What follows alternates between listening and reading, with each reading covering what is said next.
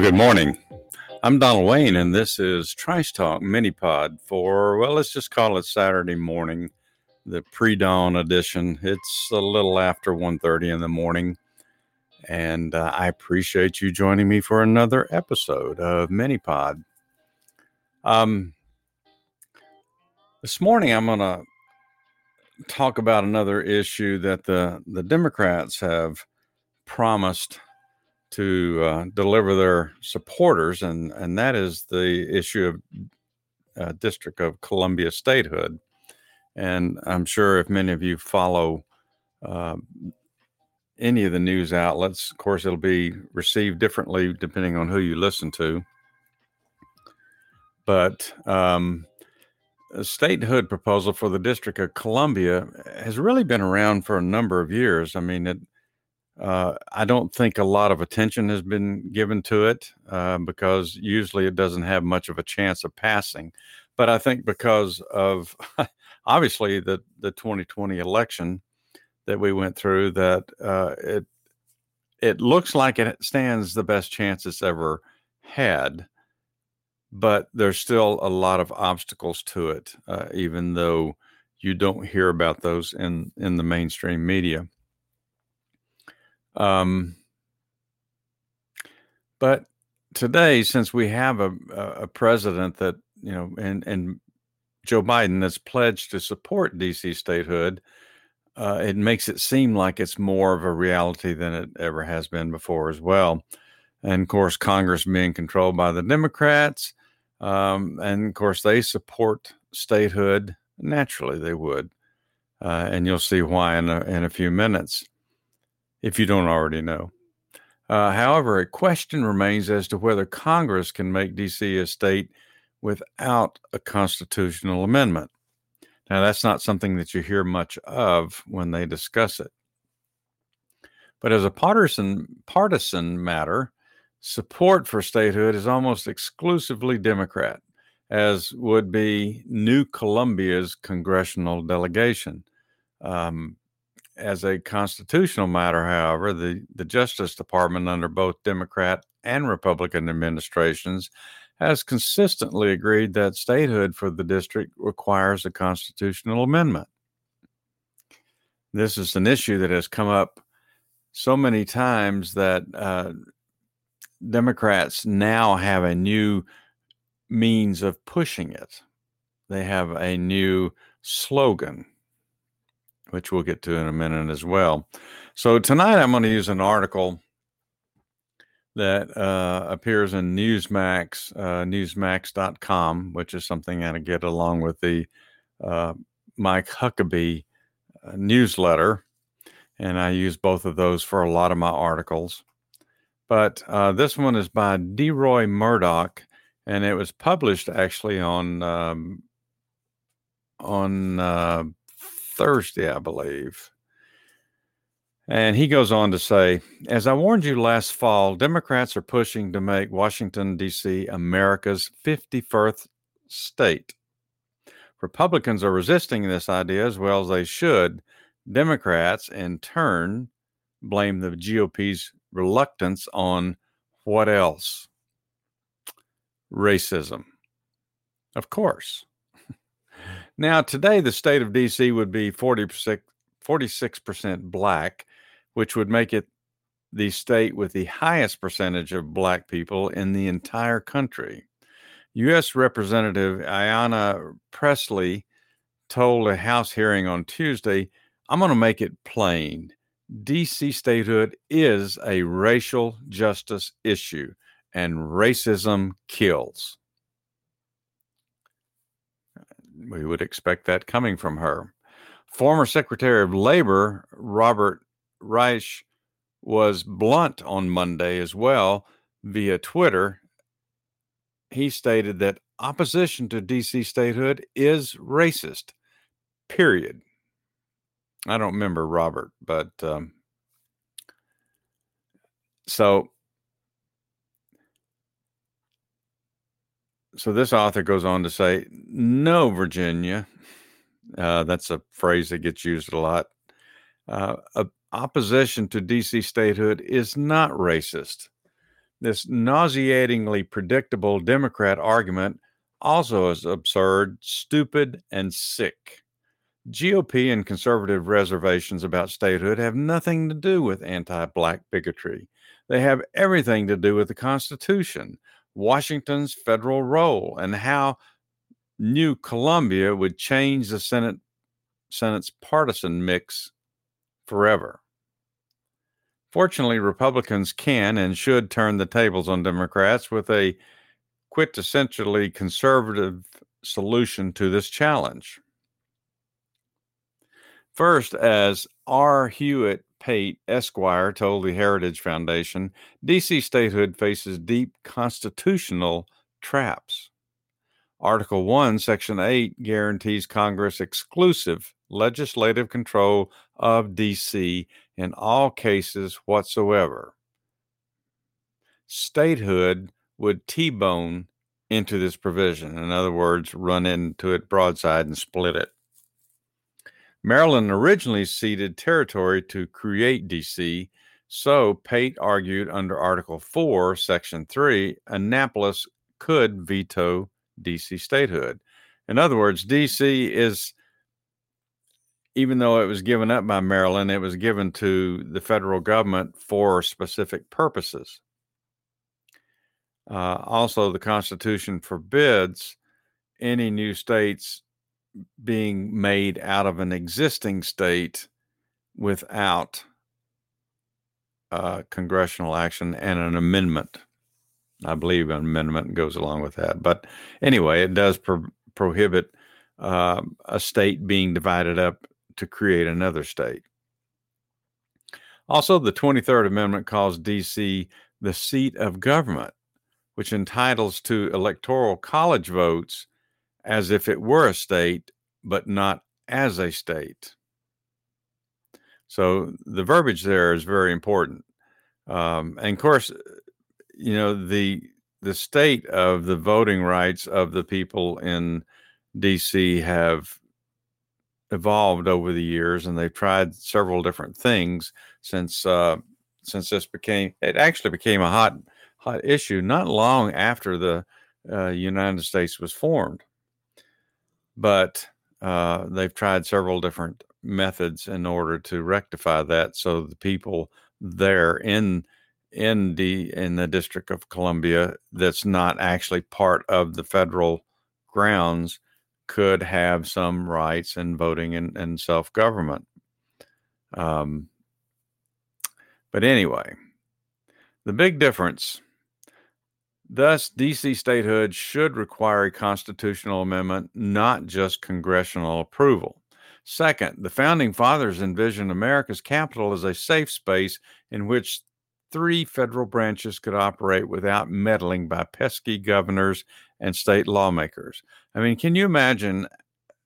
And it makes sense what the founding fathers were trying to do. Can you imagine, um, you know, the federal buildings, uh, the, you know, the, even the White House, uh, the congressional building, uh, everything, uh, the Supreme Court building, all those things being within a state that actually had some kind of jurisdiction it, it, if nothing else, up to the front door of these institutions. So, you know, the founding fathers tried to eliminate that problem. And if you remember, actually, um, the uh, seat of the federal government was moved to Washington, D.C. Uh, from Philadelphia, partially for that reason, because they had problems uh, with uh, Pennsylvania. And um, so they, they figured when we move this to D.C., we need to create this zone where, you know, uh, we cannot be affected by a state government or even a, a local government. So, um,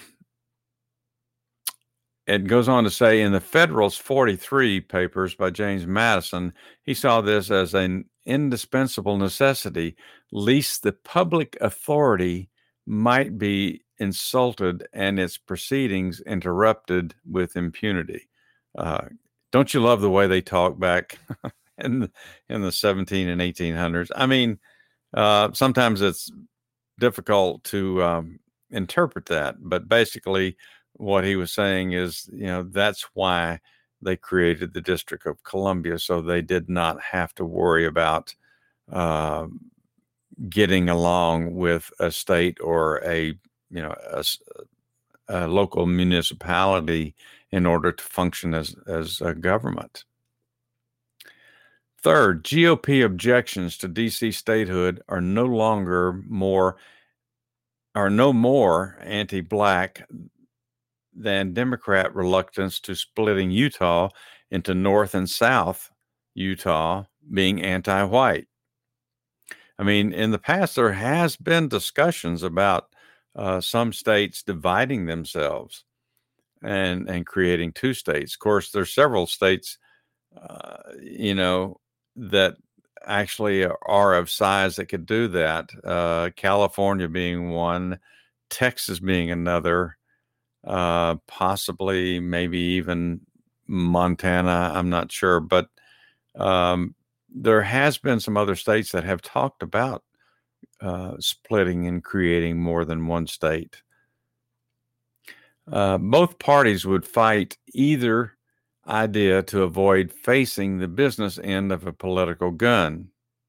In other words, of course, Republicans would argue against DC statehood because it, it's a shoe in that it would be a Democrat controlled state pretty much forever, uh, based on uh, just existing statistics and, and the way that it has leaned uh, since I believe in the 80s, I believe, was when it primarily became uh, Democrat. But anyway, so New Columbia would choose two Democrat senators, and New Columbia obviously is the name that they would call, uh, or that's what's been suggested to call the District of Columbia if it becomes a state, New Columbia. Would choose two Democrat senators even if they were caught red handed knocking over a bank on election day. Now, that may seem like a bold statement, but uh, I don't know if anybody listening to this is old enough to remember because this was some time ago. But uh, there was a mayor of Washington, D.C. named Marion Barry, and uh, I believe he just died in, uh, I want to say 2014, 20, 2012, something like that. But anyway, um, Marion Barry, he served three terms as mayor of District of Columbia from 1979 to 1991. And then he was caught in a sting. And I still remember that being a hot item in the news for a, a long time. But he was caught uh, in a sting he had a drug addiction and he was caught, I believe, in a prostitute's hotel. And uh, for whatever charges they they had on him, he went to prison for six months. Now there were a lot of people in Washington D.C. that felt like he was set up or that it was unfair. The the uh, of course six months in in prison for what was alleged against him doesn't seem like a long time at all. So anyway, this this guy who had a drug addiction problem and obviously was uh, or at least reportedly had had um, dealings with prostitutes in the city. When he got out of prison, he was reelected for another term in 1995. So I believe that's, of course, there were some other corrupt things that got on in Washington, D.C., but I think that's probably one of the things that this author is referring to. The only place where there are more Democrats uh, than in DC is probably the faculty club at the University of California in Berkeley. I'm not sure whether that's true or not, but that's what he's saying. DC voters are registered 76.4% Democrat and 5.7% Republican. Well, I don't think there's much chance of any Republicans ever coming out of that.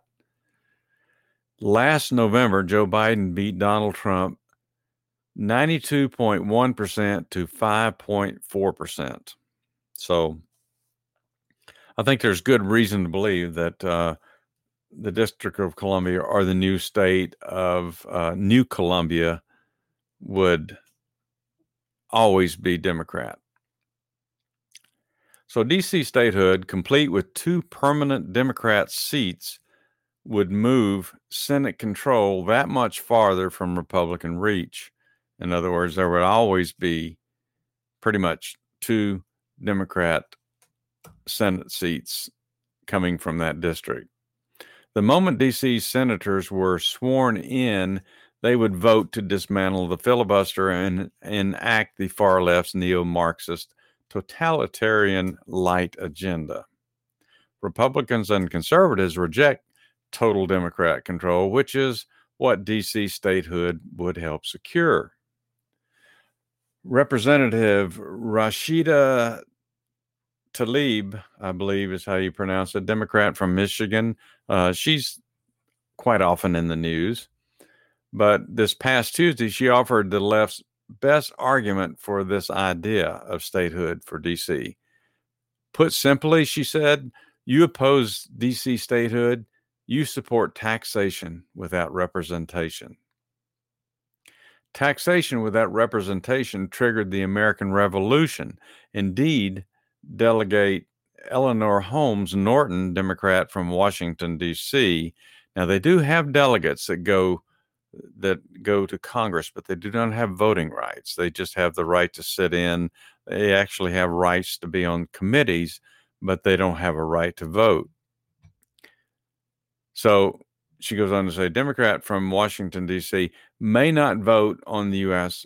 House floor. The district has zero senators currently, but statehood would give them two. This complaint pressed deeply into DC's steel license plates. So I guess it's saying here that the the license plates in the District of Columbia say uh, taxation without representation. I, I don't know. I've not seen one, but it's perfectly valid. And this grand compromise solves it. So this author is saying here's a solution for it. DC should enjoy non representation without taxation. In other words, stop taxing them. Make the District of Columbia a tax free zone. Washington, D.C. should remain a political neutral zone. However, its residents should be excused from federal and individual income tax.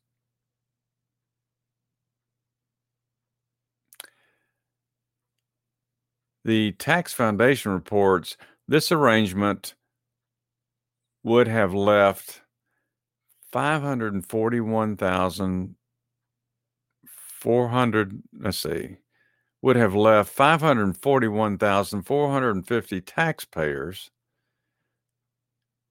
Would have let them keep over six and a half billion dollars in their bank accounts. Um, I believe that was, um, gee, I don't have the year on that. I must have missed that. Okay. but anyway, it's saying that if they had not had to pay in individual income tax. Now, that area of uh, Washington is one of the wealthiest areas in the country, and I, I believe Alexandria, Virginia, is is another uh, because so many people that work in Washington D.C. live out, you know, outside the city, and they and uh, incomes are fairly high. Henceforth, such funds would finance residents' personal advancement and stimulate their local economy. Of course, think how many other people would want to move to DC if that were to happen. Americans would flock to DC to enjoy that tax free zone. Well, that's probably a given. I think uh, the last report there was uh, like six over six hundred um, 600,000 people living in Washington, D.C. Uh, because they say that during the day, during the week, the work week, that the actual in town population swells to over a million because of all the people that come in uh, that work in the various departments uh, of the government in and around town. But the actual people who live in the Washington, D.C district proper number is a little over 600,000. By the way, do you know that as of uh, 2011, Washington, D.C. Uh, is paid $637 million a year by the federal government? And that's supposed to go towards the operations of the District of Columbia. I didn't I, I didn't realize that. So it's almost like the uh, federal government is paying rent or it's helping to sustain the district in an effort to make sure that those areas that are around uh, federal buildings and so forth are maintained and you know have a, a chance to uh, to to um, do business. I guess six hundred and thirty-seven million dollars. That seems like a lot of money for for a, a, a community, a town, if you will, that only has about six hundred uh, residents living in it. That's, geez, that's quite a bit of money. I should have run the numbers on that. But if, um, so here's the question if the District of Columbia were to become a state, you know, they need to think about well, would they lose that money? I mean, no other state is paid that kind of money by the federal government other than Washington, D.C., and it's not a state, of course. But if they were to become a state, then one could make a, a case that, well, the federal government shouldn't give them that many money anymore. And I wonder if they thought that through, or, you know, as arrogant as a lot of liberals are, if they think, well, you know, hey, we still should get the money because we're right here and we help support you know, all these federal facilities here in Washington, D.C. But I bet they haven't thought that part through. I think it would be a better idea to let the D.C. district to uh, be absorbed back into the state of Maryland. Um, and then they would have the rights to vote properly. I mean, they're right there. I mean, they're actually two states uh, donated some property to the federal government in order to create the District of Columbia. And I, I don't remember the reason why, but uh, Virginia, Virginia had also given some land, but uh, that land was given back to Virginia. I believe it's, I believe it's where Alexandria is today, but um, I think that's what I read. But so only Maryland has claim to any of the land. I believe that's still considered part of the District of Columbia. So I've read this before, so it's not my idea that it should go back to, uh, you know, uh, really the if you want to, if it if there's a case for making it a state, then instead of creating another state, which for the life of me, I can't figure out how you can justify that. I know that's a lot of people in in in in, in the same or in uh, supporting articles. They say, well, uh, six hundred thousand people is more people than you have living in the state of entire state of Montana. So you know, uh, you have it's a state and it represents less people. So you know, we have more people. We should certainly have the same right to have the same rep- representation. You know, basically, you'd end up with a state that's nothing but a city. Um, there is no other state in the union that is only a city that's also a state. Also, the District of Columbia um, has no means of really supporting itself outside of the federal government or you know things that spin off of the federal government support services you know and, and even restaurants and hotels. All those things are dependent on the federal government and the people that come in there uh, doing business with the federal government. They do not have any farmlands. They do not have any manufacturing of their own. They basically totally exist in support of the federal government so to make them a state doesn't make sense. And I don't care, you know, take away the Republican Democrat issue out of it. And it just, it, the first time I heard it, it didn't make sense. And I didn't even know all the ins and outs of it. But it's it's feasible that if if they want to go so far as to make it a state, then just let Maryland have it back. Let it be annexed or re-annexed back into. I think there's another word they use for it that's a little more uh, official than annexed, but let it become part of Maryland again, and then they would be able to vote as part of Maryland residents. Now they probably don't want to do that because that they will certainly have more power and more control if they can be a state. And there's probably lots of other th- issues that they would get to enjoy uh, from that privilege as well. But you know, you know, th- I, I, believe this was tried back in. Um, I want to say it was the 80s or or the late late 70s, and um, there was a push to get it through to make um, DC a state and there was only about six states of course since they had they were going to have to make have a constitutional amendment to do it uh, you have to have two-thirds of the states vote for it and they only got six that were in support of it. Of course i'm sure california and new york were two of them i don't i don't know who the others were. So that that's something that makes more sense and a lot of, of people take that position as well.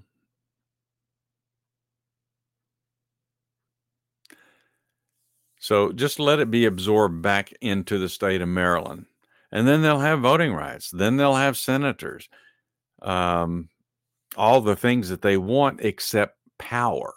You know the only power they would have would be as being a large metropolitan city of the state of Maryland and uh, with a lot of uh, influential people living there. Um, statehood should not move forward without a constitutional amendment, which would probably not be ratified by enough states to pass. Okay, I kind of jumped ahead of myself here. It says the last time they tried it was in the 80s and it was supported by just six states. Uh, it's a ploy by the Democrats to achieve a fairly significant advantage in Congress. That's basically all this is. They want to make it a voting rights thing. And, you know, I have to agree.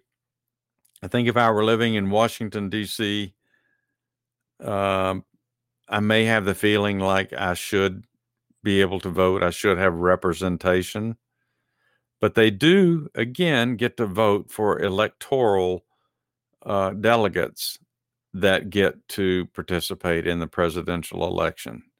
They do have that right, They just don't have representation and they don't have voting representa- representation in Congress and the Senate. Um, and and and they should have it, I guess. I mean, everybody should have it. Of course, these people knew this when they they made Washington D.C. their home. You know, there's probably other ways that that could have been handled. Uh, of course, I, I, would not begin to presume that I could uh, have a better idea than the founding fathers of this country, but it just seems crazy that they allowed an area where people could actually make their home and then end up without representation. Uh, in some manner, that area should have been strictly just for business and and then people would have had to live outside of the district of columbia make their actual uh, house or their home outside of the district of columbia so they wouldn't have this issue and then they could they could be represented and and, and vote wherever their houses lay reside, sit. Um, but it's easy to see that if the re- roles were reversed here and, and Republicans were trying to do this and push statehood, and they had 90% of the uh, residents living in the Washington, D.C. area, Democrats would be going nuts. And that is a big issue because who in the world, what opposing party is ever going to support something where you automatically give your uh, your opponent, your opposing side, such a clear advantage? And almost a permanent advantage, really. Uh, I don't think Republicans, uh, I don't think Democrats would do that if Republicans had a situation where they could do the same thing and they knew there was an area of the country that they wanted to create a state um, that would forever be Republican. I just, you know, and end up with two Republican senators that they could count on for life. I just don't think there's any way in the world the Democrats would support that, and their whole their whole outlook on this thing would change. What I would say to you is, is even though um, you may not think this has a big impact on you, um, you may not have thought that back when Georgia, we here in Georgia, were struggling with trying to get uh, our two existing senators reelected. David Perdue and Kelly Loeffler. And because um, we knew that it was going to be tight in the Senate. And if we lost one, you know, we could probably survive and still have some, uh, you know, control in the Senate. But if we lost both of them, we were in trouble as Republicans and conservatives in this country. Well, it happened.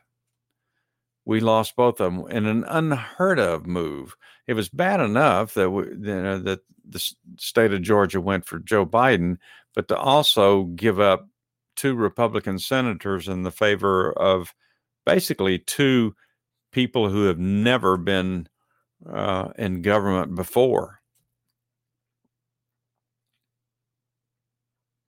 So this is similar to that, except in some cases it's worse because, again, there'll probably never be a chance if DC became a state, there would ever be Republican senators from that state.